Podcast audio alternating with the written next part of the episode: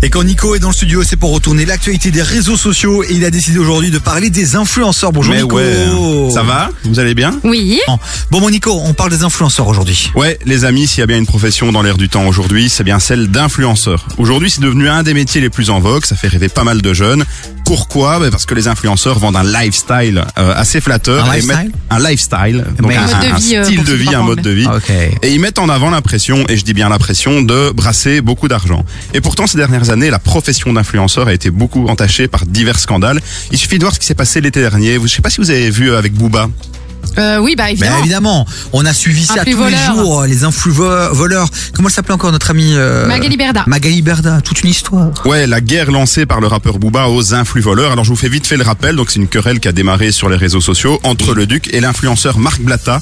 Et Booba, il a simplement et purement mis en lumière tout un système frauduleux mis en place par l'influenceur qui vendait des accès à des conseils en investissement douteux sur un channel Telegram contre la modique somme de 500 euros. Et évidemment, c'était du bullshit euh, le plus total. Ah bah oui. Donc suite à ce scandale, Booba a découvert l'existence d'une société qui rémunérait une série d'influenceurs pour vendre des produits en dropshipping, dont la plupart c'était des produits de qualité médiocre qui n'arrivaient pas, euh, ou même parfois jamais, chez l'acheteur en fait.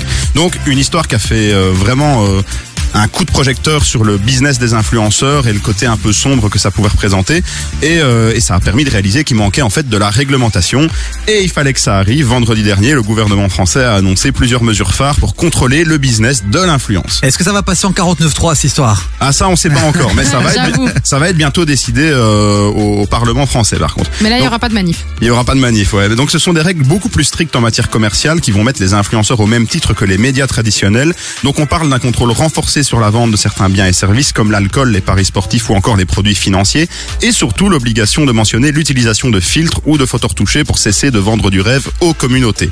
Donc il est même prévu qu'une brigade de l'influence commerciale Oh là là là. soit mise en place afin de, de donner des sanctions pouvant aller jusqu'à la suspension de l'activité euh, de l'influenceur qui ne se plie pas aux règles. Donc ça crée un fameux bordel et plein d'influenceurs sont montés au créneau pour dénoncer les règles qui semblent excessives euh, selon eux quoi. Donc voilà le petit topo de la situation. Eh ouais, et ouais, c'est vrai qu'en plus le gouvernement, euh. le gouvernement français avait fait un sondage, il avait fait un appel justement euh, à la communauté, aux Français, pour que leur fasse des propositions, témoignent pour nourrir finalement cette loi.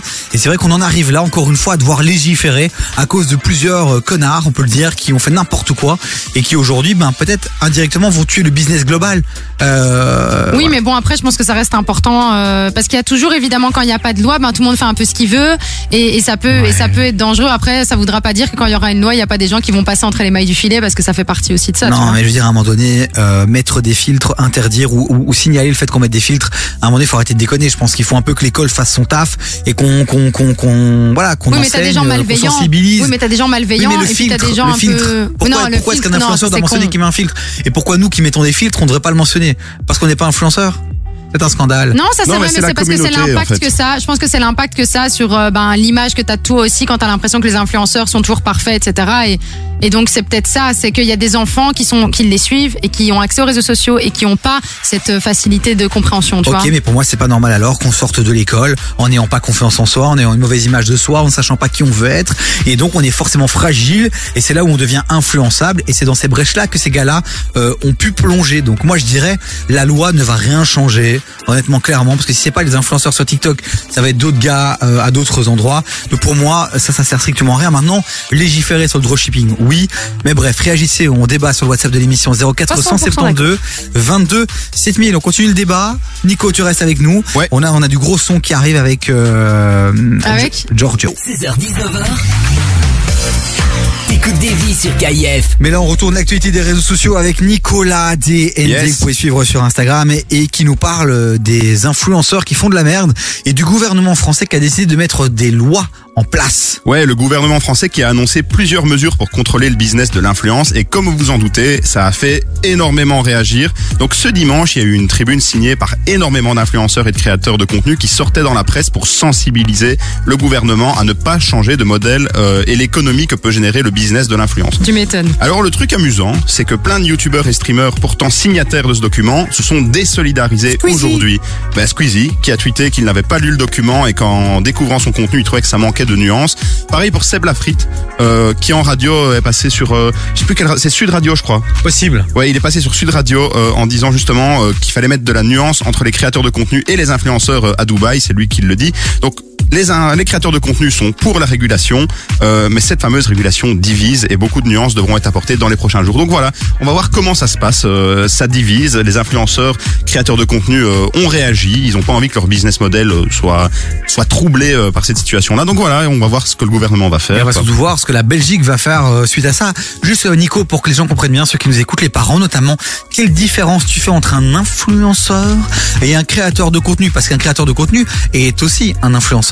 Ouais, justement, ben, il faut savoir qu'un créateur de contenu, pour moi, c'est quelqu'un qui crée du contenu sur les réseaux sociaux. Donc, euh, moi, je prends l'exemple des youtubeurs. De, on va prendre Squeezie, on va prendre Joueur du Grenier aussi, qui font parfois des placements de produits, mais qui sont totalement assumés de manière publicitaire et ils le mentionnent. Voilà, donc euh, cette vidéo a été sponsorisée par tel partenaire, etc.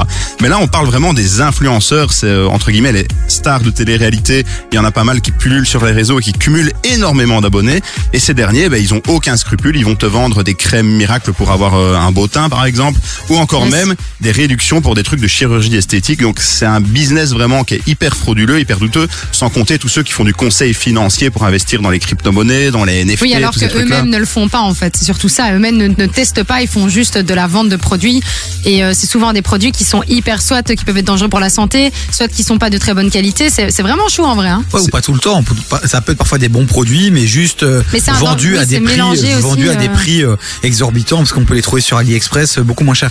Euh, par exemple, moi, je connais quelqu'un qui s'appelle Chloé Lévy, donc Chloé Ouais. LVYY, et là, elle vend des mugs sur son compte Instagram. Ouais, je pense que c'est illégal. pour la soutenir dans crois que ses c'est projets. illégal, en fait. Bah, pourquoi Est-ce ce serait illégal, Est-ce que ça c'est illégal ou pas Ouais, je pense qu'en fait là, il faudrait euh, prévenir le gouvernement belge. Mais il est je malade. pense, hein, je pense. Je vais envoyer un petit mail euh, Bah directement. non, parce que moi je suis créatrice de contenu et crois-moi, je l'ai créé ma tasse. J'ai mis des heures à la créer cette tasse.